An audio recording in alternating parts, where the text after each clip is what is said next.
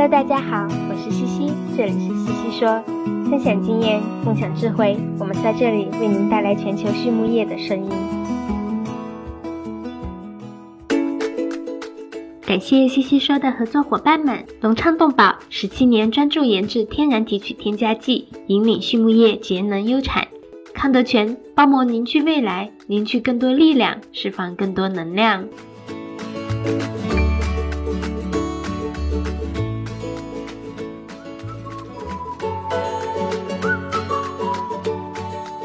康德全企业包膜技术在农牧行业应用的倡领者，成立二十余年，一直专注于生物包膜技术的研发、应用与生产，拥有智能微囊包膜专利技术，核心包膜产品远销全球五十六个国家和地区，实现中国品质服务全球。现推出包膜产品检测服务、包膜产品研发服务、包膜产品技术定制服务，让我们分享包膜技术带来的改变。Hello，大家好，欢迎来到今天的西西说。今天邀请到了一位老朋友，来自康德前的侯佳博士，我们一起来聊一聊这个添加剂企业的研发应用工作该怎么开展。你好，侯佳，欢迎来到西西说。哎，西西西西博士好，嗯，行业的伙伴们大家好，中秋大家快乐。哦，是的，马上是中秋节了。对，可能我们发的时候已经过了，但是我们一定把那个祝福加进去。嗯，那呃，侯佳，在我们进入正题之前，要不还是请你给大家分享一下你的故事吧？啊，你的学习和工作经历都是怎么样的呢？好的，好的。嗯，我我叫侯佳，嗯，我来自四季分明啊，我们的中国粮仓黑龙江。嗯，其实我的小学到高中。都是在我们东北的乡镇就读的，所以本科我能就读在黑龙江巴依农垦大学，当时觉得已经读书都很幸福了。然后呢，读大学的时候，我也觉得自己的学习功底也不是很好，所以我当时就在大二的时候就开始觉得我要准备开始考研了。因此在那个时候你会发现，就是很多优秀的学生，其实准备考研的历程当中，基本上用半年的时间所考取的分数。其实对我来说，当时可能就要付出双倍的这种时间和努力，啊，就是这样。所以我感觉自己是一个很特别的一只笨鸟啊。然后当时在考研的过程当中，提及到考研的去向，当时是零九年。零九年的时候，当时我就是非常坚定的选择了四川农业大学动物营养研究所。当时选择其实营养所的原因也比较简单。因为当时的自己的认知有限，所以我就去查阅网站，发现我们营养所是国家重点学科。然后呢，我们营养所又有那么多的知名的专家和学者，我想就是这些荣誉一定是来之不易的，那么肯定是不一般的。所以我就开始就是从我们的东北，然后转向了我们中国的西南，然后这样其实也是我人生中当时第一次出省，出省，然后。当时有幸在吴德教授的这个门下研究母猪营养方向，啊，当时吴老师的团队有一位方正峰教授，他当时申请的第一个国家面上基金，就是研究这个脂肪酸组成跟乳腺炎症的这种关系研究的这样的课题，基本上就在我硕士期间就是把它呃完成掉了，啊，这是研究的这个内容，然后后面的话。嗯，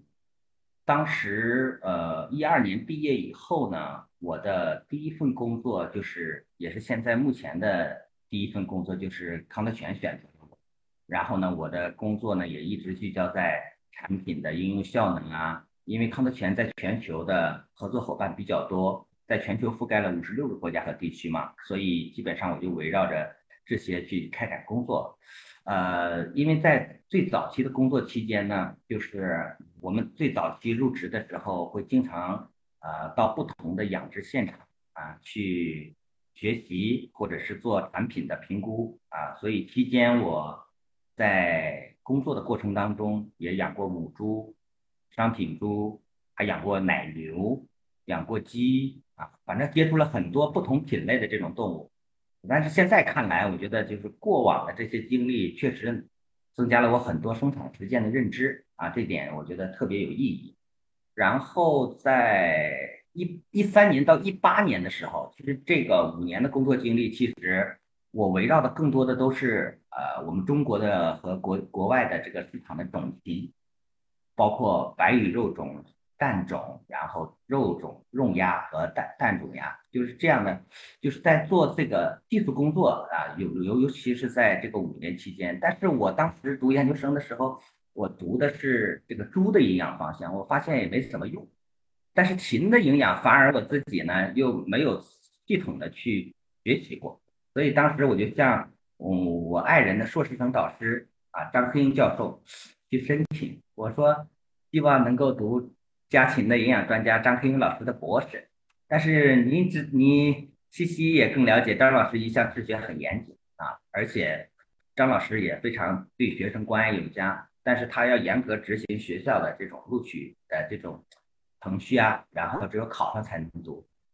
但是我这个一不小心，这次我还考得不错，然后就留在了张老师的门下，而且后面的话还有机会跟呃浙江省文科院的卢立志教授一起联合培养，所以这个期间收获也很大。我在读博士的这个五年半的期间，呃，养了两年的蛋鸭啊，然后也系统的阐释了这个。蛋鸭的营养跟纤维的关系研究，也也基本上呃掌握了一些纤维在蛋鸭上应用的一些啊优势和不足啊，这是大概的这几个方面。在一七年的时候，实际上我们浙江浙江省科学技术厅授予了我们康德全企业是省级重点农业企业研究院。因为浙江省政府比较支持和鼓励我们，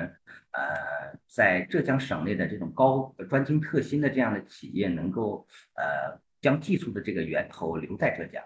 所以现在呢，我就在我们的企业研究院，主要负责我们的技术团队做技做一些我们的市场技术的一个工作。那呃，这是我们目前现在的一些基本情况啊。哎，你是今年毕业的对吧，博士？对对对。今年六月份，所以在读博士这五年，也是一直在全职工作，然后全职读书。没有，没有，基本上在读书的时候都是在学校为主。啊，因为养鸭子都是自己的，要自己独立完成。是是，但是有这个工作经历再去读博士，我相信你的感受可能跟就是直接从本科到硕士到博士的同学可能有很多不一样，是吗？对的，因为当时我参加了工作以后，我我对这个行业，因为经常出差嘛，啊，经常出差，所以对这个我觉得行业的这种现在的这种现状和需求，可能有自己的一点认识和理解。所以，我我我的这种读书确实包括当时去读课题的时候，那张老师当时说，你给了我一张单子，说你去选择一个方向，然后我就说我做纤维，实际上这个这个源头也是这样从这样来的，张老师就很鼓励我去做这些内容啊。挺好，挺好。那你这十几年的这个行业经历是实践一线一线实践加理论这个研究 都有。那我们今天来聊添加剂企业的研发应用工作。为什么要聊这个呢？因为就是呃这些年大家也有这个感受，就是添加剂产品的同质化其实是越来越。加剧。那在这种情况下，我们的研发应用工作到底应该怎么去开展？呃，我觉得我们首先回到就是需求，你在现场去观察国内畜禽养殖的现状是怎么样的？就是在养殖端，他们最看重的是什么东西？嗯，其实中我们在就是从远一点讲啊，我们中国的畜禽动物的养殖，从养殖的这种行情来说。绝对是一种过山车式的这种经历，不管是生猪还是家禽，啊，包括你，包括我们的牛的，就是反刍动物，其实都有这样的经历。你就拿今年而言，其实我们整个的农牧行业其实还是很面临着很严峻的考验，啊，其实总体来说，今年的大体情况就是大动物实际上是面临亏损的，啊，大动物，比如说肉牛、羊，啊，包括我们的生猪。就是一些动物啊，小的动物，一些田里的，今年目前还是有盈利的啊。就是总体的养殖现状，其实大体就是这样啊。从呃从养殖端，你说呃现状的话，我觉得就是呃未来的话，就是我们整个不论是哪一种类别的动物，在这个我们的养殖，当它呃供需足够平衡啊，包括我们的养殖的水平在逐步提高，那么我们的这种价格的稳定性也会更好一点。从生产水平或者是从健康状况来说呢，就是有没有什么观察？如果从生产水平和健康，其实养殖端，嗯，我们目前就是说这个问题，呃，各个各个我们关注的生产的节点啊，就是各个各个方向确实都是很重要的。但是我觉得，因为中国在现有的这个阶段，它每一种养殖的模式有很大的不同。啊，包括它，比如说中国的这种公司农户型一条龙的养殖模式，还有我们自有的自养，它的养殖模式的不同，所以我们对这种成绩的理解和它的目标差别是很大的。就是我们可能要从更多的方面去综合去考量。但是我觉得有一点会显得特别重要，就是我们在养殖过程当中最核心的考量一定是造肉成本啊，或者是我们讲啊，嗯。对于其他不同类动物，我们讲造蛋成本也好，我们讲造奶成本也好，反正就是就是产生肉蛋奶的这个造价。但是这个指标，尤其是在当下我们养殖的这种严峻条件下，我觉得是特别重要的。它能够决定了我们整个养殖企业在可持续发展的路上能够走多远啊，这个是特别重要的。呃，我觉得在不影响我们整个畜禽产品的品质的前提之下。谁的造肉成本能够足够低啊？我觉得就是在在这个我们整个的这个产业当中，它就能够更加持续的发展。但是问题是什么呢？问题是我们在讲降低造肉成本这个话题的时候，它需要很多的精细化的配套。那这就相当于是每一个合作单元，比如说我们讲啊养殖的设施，我们讲。精准的管理，我们讲营养、防疫的得当、动物的健康等等，就这些问题围绕着我们，都需要从每一个细分的领域去最大化、去优化，才能够实现这个目标。但问题是，像我们比如说我们的理想蛋白膜制一样啊，就理想蛋白模型一样，其实它那里问题就在于，就是哪里是洼地，那么损失就会流向哪里。所以核心的问题就是我们想要实现我们的这个。呃，造成本的问题，实际上对对核心的问题，还是需要我们整个行业不同的维度的这种合作单元去配套优化。对，就是你提到这个行情的波动，那么在养殖端，他们的目标肯定是这个利润能够更加的确定和最大化。那造肉成本，它其实反映了。很多方面的工作，健康状况、它的营养、它的管理等等。那作为添加剂企业，我们支持，我们是支持养殖端的，然后我们主要支持的是领营养这一块儿。那么你觉得，就是做研发和技术相关的工作，最重要的原则是什么呢？嗯，就是从嗯从我们整个产业链来看啊，实际上添加剂企业在整个我们产业链这个我们行业看，它是属于上游的。其实我个人来看，就是我觉得上游存在的终极的目标，并且是唯一存在合理的理由，就是否为真正的行业解决真正的问题。啊，就是说你存在的理由就是是否能够为行业真正解决问题。啊，这就是我觉得就是从上游维度来说，添加剂要做的工作。啊，而且当真正我们去为客户解决问题了，实际上你会发现。我们整个产业里面的每一种细分类的动物，我们去细化它，它都是一个很大的市场。啊，我举个例子，比如说我们康普健企业目前就依赖于我们自有的这些核心的一些技术和方案，啊，那我们现在去重点去解决啊，比如说我们在海参养殖的时候有土塘的问题，啊，牛蛙养殖的过程当中会经常出现脱肛的问题。啊，家禽养殖当中，比如说过料的这种血便啊、饲料便这些问题，我们就聚焦在这一个问题上啊。包括我们的生猪或者是我们的肉牛、肉羊在养殖的过程当中，经常会出现一些生长速度很慢啊。我们跟 NRC 的现有的这种标准去衡量的话，它的生长速度还有很大的提升空间。我们如何去在这个过程当中去优化它的造肉成本？啊，这些问题我们就围绕着这些问题啊，包括我们整个在奶牛的层面来说，怎么样去更好的提高它的这个奶量的同时，再改善它的品质。所以我们现在就是跟很多合客户合作，就是通过这种呃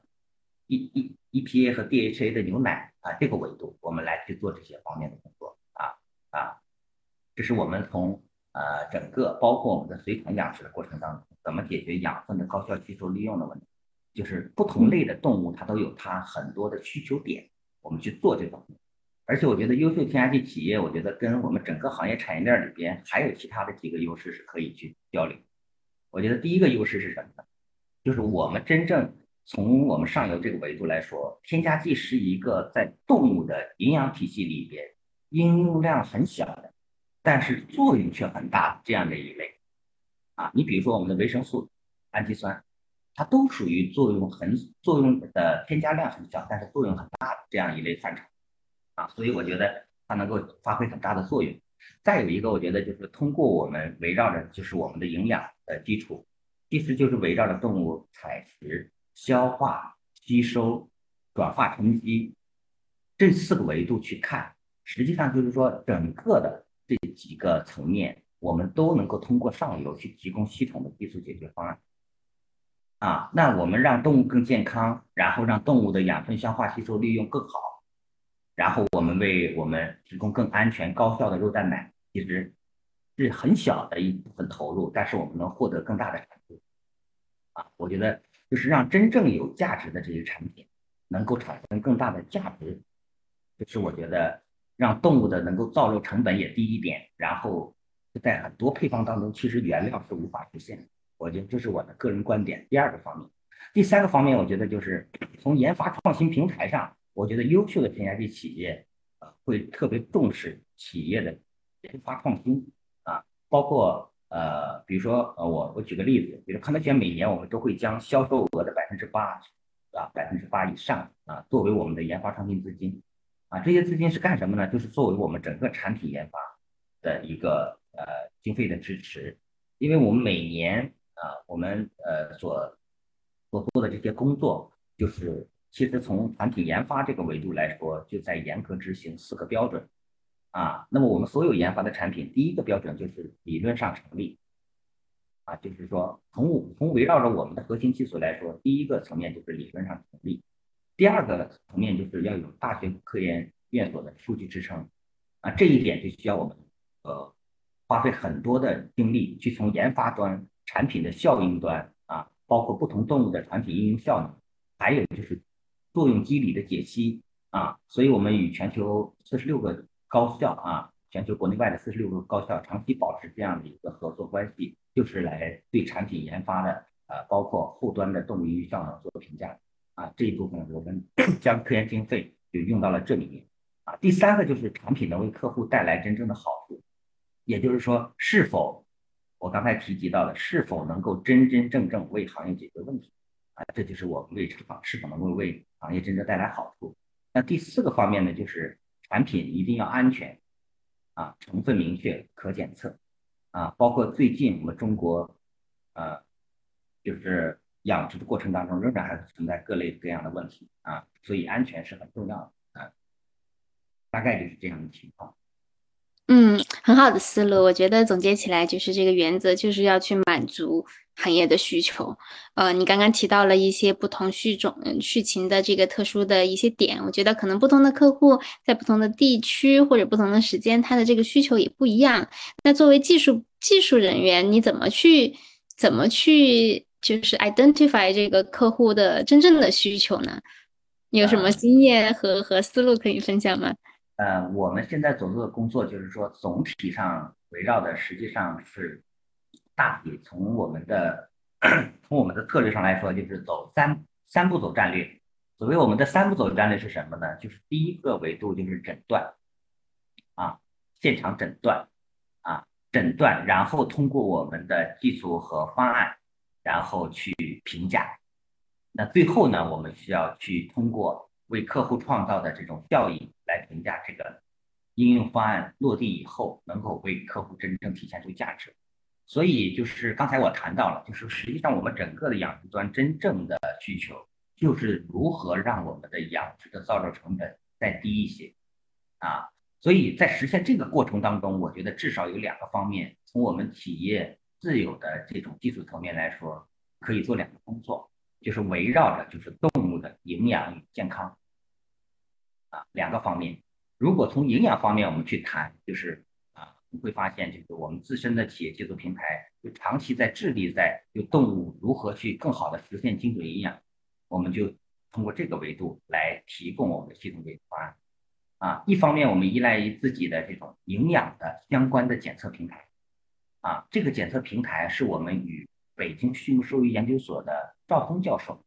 啊，联合在我们企业总部成立了这个赵峰博士杭州实验室，啊，我们做这方面的工作主要可以通过几个手段，比如说我们的单位动物的仿生消化系统，啊，包括我们动物的饲料与粪便的这种内源指示剂的。酸不溶灰分的 AIA 双向检测方法啊，包括我们的漏管动物等等，然后我们就通过这些方式来检测现场的这个动物真实的养分的消化利用率啊。我们通过这几个手段去看，就是明确我们的养分在动物利用了以后到底都去哪了，这是第一个层面。另一个层面呢，就是我们企业研究院呢有超过十位以上在聚焦不同动物的畜禽、反刍、水产。啊，等等，包括微生物多个领域的专家，啊，所以他们会指导我们研究院在精准营养啊，包括我们的饲养管理呀、环境控制啊、成本优化等等方面来指导我们研究院工作，啊，所以这样的话，我们总体目标就是如何实现，就是从营养和健康维度不让金钱变粪污，啊，就是这是我们的核心目标啊，这是从这个营养方面，其实从健康方面来，其实我们一直在聚焦在就是。从从啊，甚至十年前我刚参加工作的时候，我们企业就很聚焦在肠道健康，而且我们在前端啊，包括基于不同动物类别，我们做了大量的调研和汇总，包括我们听了行业很多的专家的会议啊，包括陈代文老师在讲肠道的疾病的这个问题和健康的问题，实际上源头很多都在肠道，它不仅是动物的最大的消化器官，也是机体最大的免疫器官。所以我们在单位动物和水产动物上，我们其实上就是特特别重视这个肠道健康，而是反刍动物呢，我们既要关注它的瘤胃的健康，也要关注它的肠道健康。所以，我们基于以上的原因呢，我们就会特别侧重的从应用方案去着手，最终通过我们自有的能够真正为客户解决问题和创造价值的这样的一个手段，去用肠道的维度去衡量啊。那呃，动物的健康，看看肠道的问题是否真实存在，存在哪些问题，需要通过哪些技术和方案落地，能够把这个问题解决掉，啊，就是这样。对，有有有几个挺挺有意思的点，我想就是 follow up 问一下啊，就是你说的这个现场的真实的养分利用率是用这个仿生的消化仪去做的是吗？就是说你们会去收集客户他们的原料或者饲料，然后去做一个嗯这个呃体外的消化率的这个检这个检测吗？对，一方面就是说当客户只有只有原料或者饲料成品的时候。那么我们会选择用仿生系统来评价，啊，如果客户既能够有原料，又能够有动物所采食原料所排泄的粪便，那么我们就会通过 AIA，因为呃，这会及时的反映出这个客户现在养殖条件下真实的养分消化系统利用率，啊，所以它的现状是怎么样的，可以通过它真实的动物所排泄的这个粪便，然后来及时的反映出它的养分消化技术利用率怎么样。啊啊，对，这是几个维度啊。I A 展开来讲是什么？A I A 就是一种我们呃我们的就是机体内，那么从饲料里边的源头，它的摄入的一种成分，但是它不能被动物机体所消化，叫酸不溶灰分啊。其实哦哦，OK OK，got it，嗯哼，明白明白。它里面会有一部分二氧化硅，而这样的话我们。在动物排泄的过程当中，它会聚集在粪便上，动物机体不能利用啊，就大概这个维度。所以这里面实际上这个方法是我们动物营养学的一种基本方法，但是后端要配套很多的检测设备。所以我们现在就针对于我们常规的养分的概率养分析的所有的指标，包括我们行业关注的很多氨基酸的分析啊，这些能量，这些我们都是在后台可以去评价的。对对，是的，要要有一个就是基准，就是知道现状是什么怎么样的才能够这是一个维度，去去评判一下，呃，是不是营养问题？那么如果不是营养问题，有没有可能是动物的健康问题？明白。那健康问题我们去从何着手呢？我们可能更多的聚焦在首先去考虑是不是肠道问题啊，就是这样的问题。明白，对。然后我觉得你刚刚讲的很对，就是说其实大家的需求归根到底都是要去把这个养殖成本降低嘛，就是养得更好、更更更高效。嗯，但对于不同的客户来说，我在想哈，就是你跑现场的这个这个经验很丰富，有的时候客户他可能不不会，他自己可能也不知道他。的问题在哪里，或者说是他就是说他的真正的需求，他也不会一开始就告诉你，说饲料企业或者说是呃到养殖端，然后你要去慢慢的去摸索。我不知道这里面你有没有什么体会 啊？这些体会就是从看从需求的维度来说，确实就是说不同的维度的客户，他的阶段是不一样的啊。其实如果我们围绕着，首先如果他没有谈出需求，实际上是对我们自身的技术本领没有信赖感。啊，这是最大的一个核心问题，啊，再有一个就是行业里边的维度，就是我们每一个客户他每天要不停的去接待和和和这个与不同的我们的行业的朋友去打交道，那么有的时候客户会有一种麻醉感，因为有的时候如果我们没有特别的这种能够以帮助客户的这种维度去解决客户问题的时候，客户就会呃就会失去信赖感。啊，这是一个层面，再有一个就是行业的很多的生产现状，那么也有一部分是客户确实不能张口去讲，就是说，因为有的时候这些维度客户不便于说，那么他也会隐隐藏在后端。啊，这也是一个一个方面的因素，是要依靠自己持续性的去跟客户去挖掘。互动，然后挖掘。去现状，因为我们很多的时候就是在调研过程当中，基本上就是通过行业当中的资料的现状啊，包括它养殖成绩啊，其实还有很多就是客户在隐晦的过程当中，那比如说我们在在跟客户交流沟通的过程当中去问说客户，那比如说我们的这一批商品猪，它的生长速度怎么样啊？那客户可能会不告诉你，那你可以换个角度去跟客户去交流一下呀，比如说。客户说：“那我们这批猪一般会养多长的多呃多长时间？几个月会出栏啊？啊，那如果这个结果能够他反馈给我们，那实际上我们也变相的知道了它的生长速度嘛？啊，那么我们就可以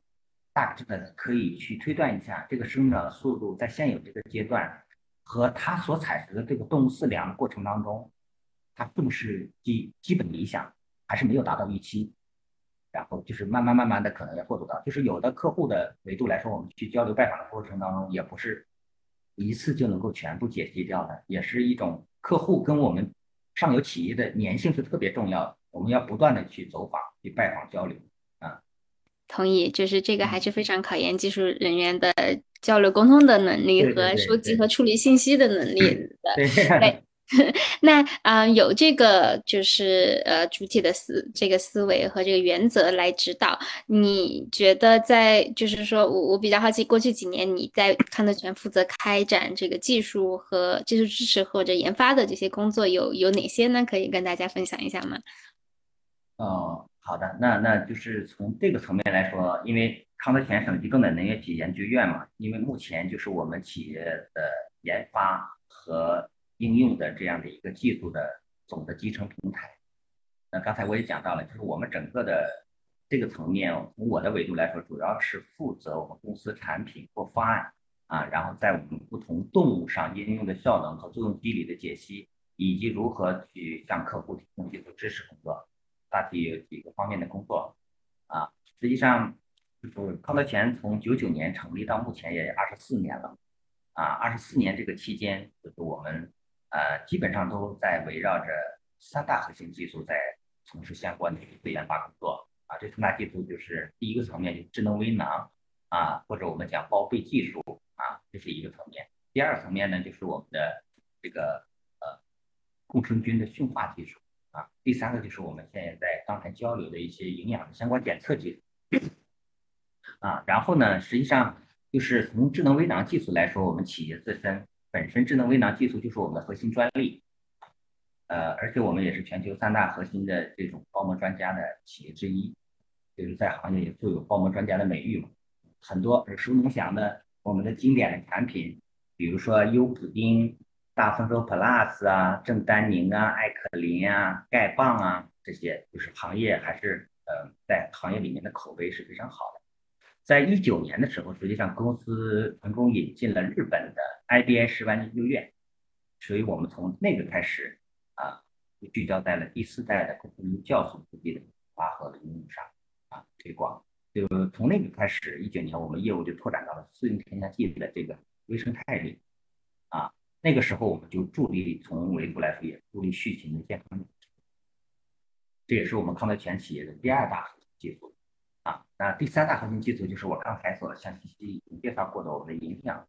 而这个层面来说，我们不仅仅是围绕着我们自身体内的有围绕着养分的消化利用这个维度来去做的工作，实际上我们还有一个呃，比如说我们从物质活性这个维度来说，我们还有一个就是耐高温智力的这样活性物质的检测平台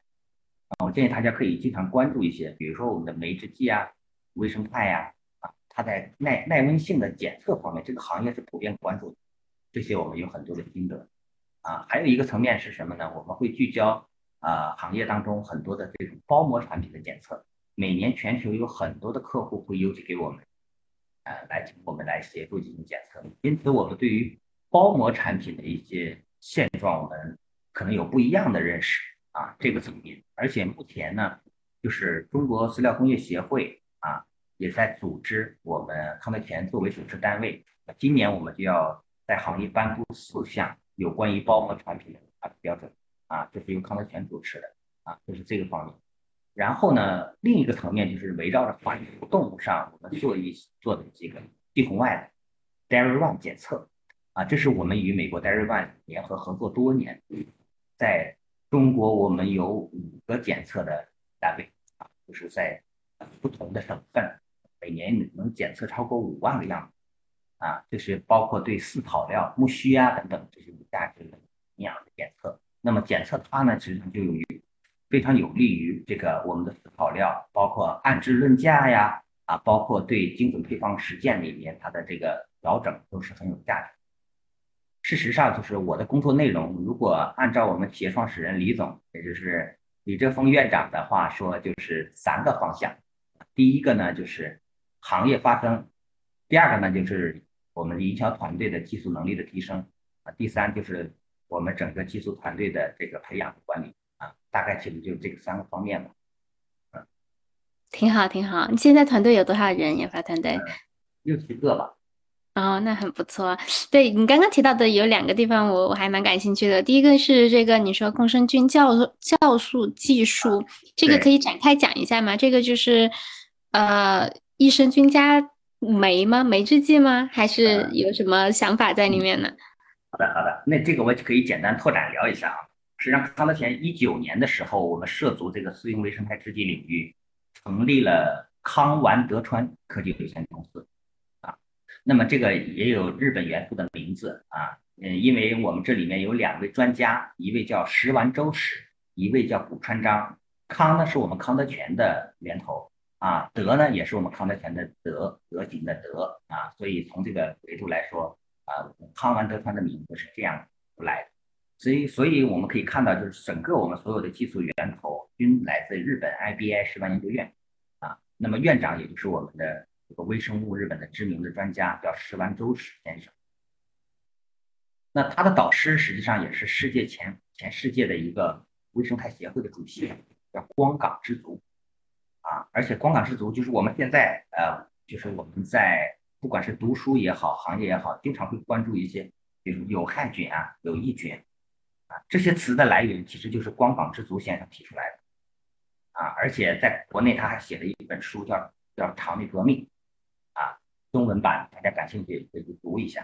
实际上，石万先生他今年已经七十二岁了但是目前仍然在我们的企业啊来从事研发工作。从最早他研发第一代单菌制剂啊，有益菌的单菌制剂啊，再到我们行业里面的复合菌啊，这是第二代啊复合菌，再到它第三代的共生菌。实际上，我们现在目前在行业推广的是第四代，是共生菌与酵素制剂。这里面的差异是什么呢？实际上，从技术方面维度来说，就是行业里面实际上微生态使用过程当中会出现一个就是效果不确定，或者是稳定差、稳定性比较差的这样的一个情况。这行业是在关注微生态制剂的啊。这里面其实从技术维度分析有几个方面的原因，可能要去考量。一第一个方面就是可能对益生菌的这种从它的筛选和驯化的过程当中。缺缺乏了这样的一部分技术层面。第二个层面就是缺少了对乳酸菌的这种活菌的适用技术的研究。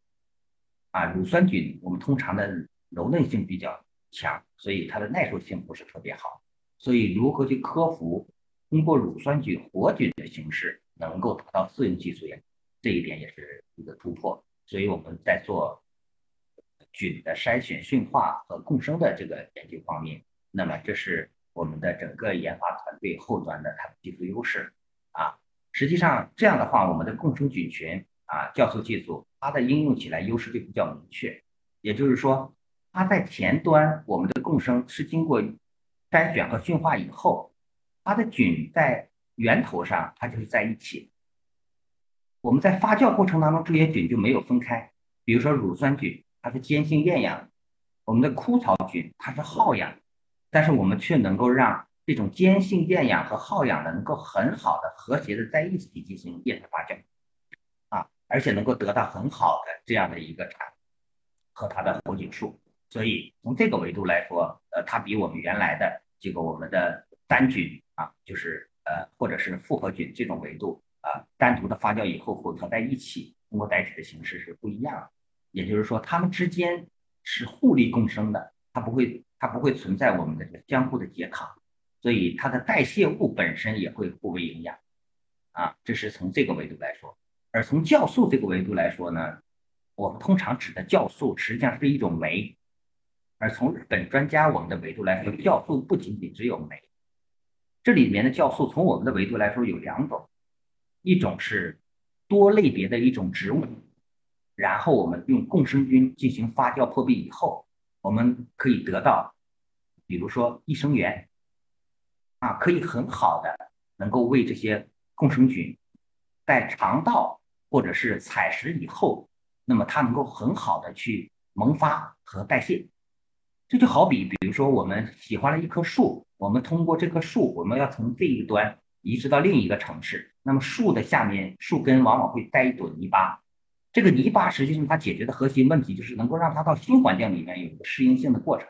让它能够快速的复活，啊，还有一种菌是什么呢？就是我们的共生菌，它是微生物酵素，就是在这个菌它的青年对数期的时候，生长最旺盛的时候，我们对它进行破壁处理，将其内容物和代谢物获得到，然后我们得到的这样的微生物酵素。实际上，这个微生物酵素里面不仅仅包含的是酶，那么也是我们行业现在目前研究比较热点的后生元，所以它本身是一个系统啊。并不是我们单纯的可能讲一种成分啊，它相对来说还是一个系统的解决方案。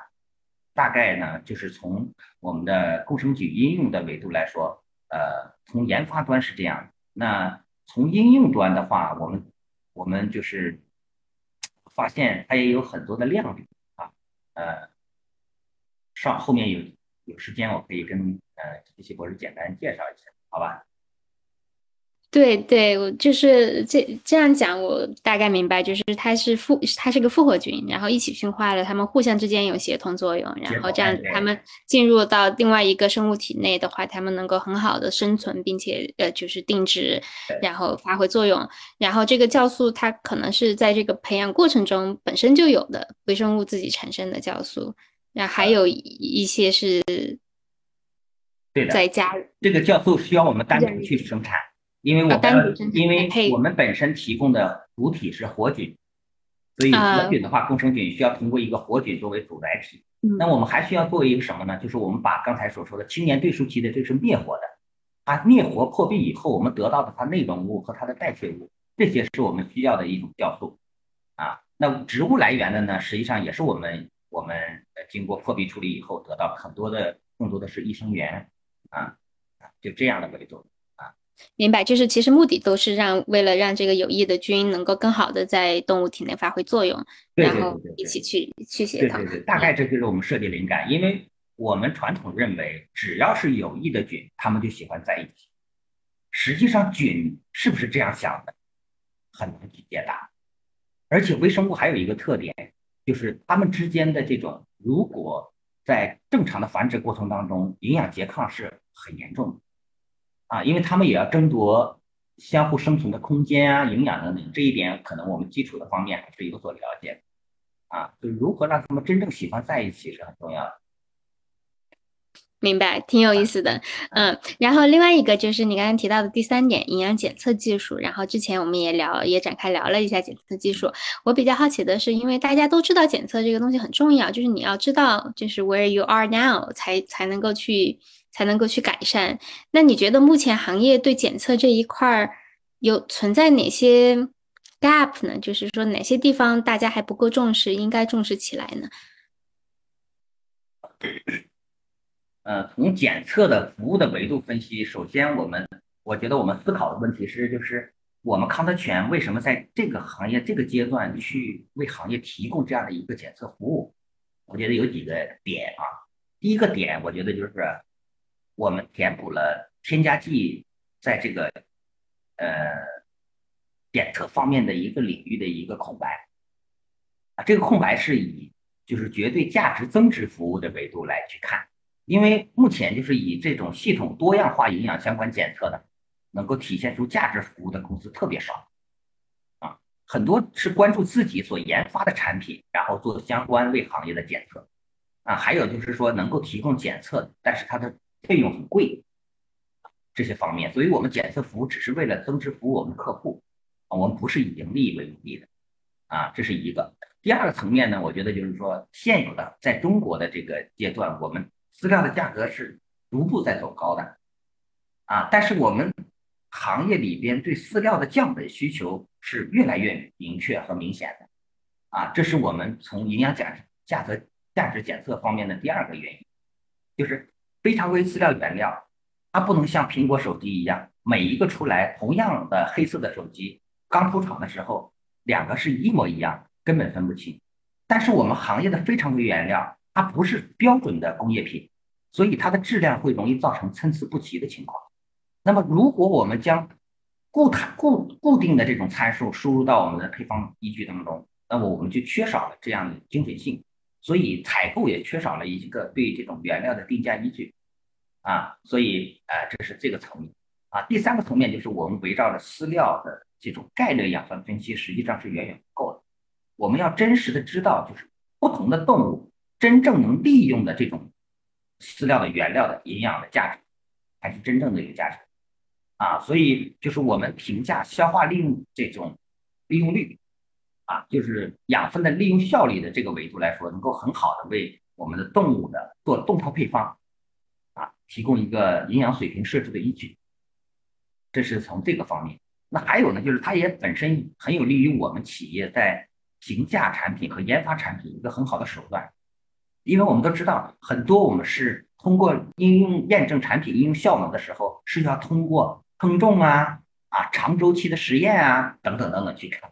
它是一个养分的消化利用效率的这个点，就能够很好的在这个期间反映出来动物在期间对营养和健康的这种看情况到底发生怎样的变化啊，这也是我们的一个很好的手段啊。隆昌集团是一家专注研制新型饲料添加剂胆汁酸的头部企业，拥有科技化的胆汁酸生产基地。隆昌胆汁酸作为集团自2004年创立以来持续研发和生产的拳头产品，采用动物原料提取，是畜牧业提高脂肪消化吸收的代表，在饲料安全、绿色养殖、食品安全道路上扮演重要的角色，得到了国内外客户的高度认可。隆昌集团致力于为饲料厂、一条龙企业和养殖者提供立体化的指导和服务。借以实现帮助六千家优秀的饲料企业和一千万养殖者安全创富的美好愿景。挺好，嗯，那你觉得接下来这几年，尤其是你刚刚博士毕业之后又回到康德前，回到研究所，你会把研发的这个技术工作和研发的这个关注点，你会放在哪里呢？呃，其实我觉得这个很多工作在行业当中都可以去系统的去做，而且有很多值得去做的东西。而从我个人的维度来说，我觉得我们仍然从企业维度会继续关注营养跟健康，因为我觉得有很多工作值得去做。也就是说，我们如何通过我们依赖自己的这种技术的平台和专家团队的这种助力，我们能够继续让我们畜禽的造肉成本再低一点。哼 还是那句话，再低一点，怎么低？其实我们就是从这个维度来说，我觉得可以考虑。我们首先要紧跟市场的脉搏，啊，时刻关注行业在发生哪些变化，而且市场当下的真实需求是什么？我们核心的技术优势是什么？我们通过什么样的技术和方案能为客户真真正正解决问题？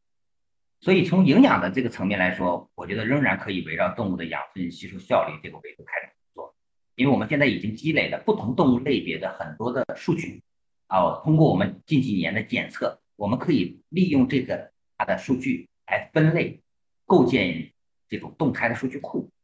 啊，可以为行业去做这方面，让行业在饲料选择上可以更丰富，啊，配方落地更精准，啊，我觉得这一点是可以做的。另一方面，就是从健康方面，我觉得就是我们仍然会围绕着这个我们的消化道健康，啊，因为反刍动物我们可能还关注一个瘤胃，就是这个方面我们也有很多系统解决的方案。我们会沿着技术需求的这个维度去后端从产品创新和研发上去攻关，啊，然后让我们更多的饲料营养啊更加高效的转化成肉蛋奶。我觉得这就是我们需要做的努力的工作啊。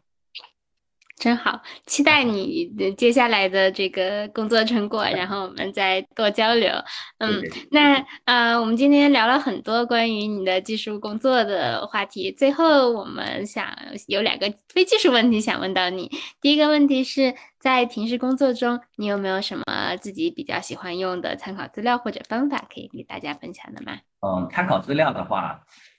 呃，我个人就是因为我本身就是学动物营养。而且我我接触到的启蒙教材，我们的本科教材就是杨凤先生《动物营养学》。但是我们现在这么多年回过头来，我们仍然会关注这本书。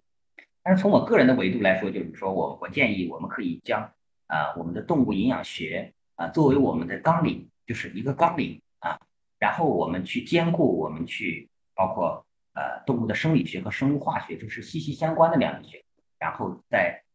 关注，比如说我们喜西公众号里面，就是啊一句话，我们去总结啊三十六篇或者是五十六篇这样的最新前沿的科研文献。说实话，我们有的时候工作忙，西西的这种维度的这种总结特别好，因为呃你付出了时间，但是我们却节约了很多的精力，然后我们可以得到最前沿的这个行业的变化。我觉得这是特别有意义的，就是要用系统的视角去看，就是我们行业在需要什么。最好以专题的形式去学习，效率会更高啊。嗯，真好，很荣幸，很高兴这个做做的工作有有对大家有帮助。嗯，最后一个问题是这样的，何佳，如果现在可以遇见年轻时候的自己，比如本科毕业或者研究生参加工作那会儿，刚刚参加工作那会儿的自己，对，给他提个建议或者说一句话，你会对他说什么呢？给给自己提建议。我觉得表现还不错，继续加油！哇，真真棒，真棒！谢谢你，谢谢谢谢你的分享。好的，谢谢谢谢，嗯，谢谢你。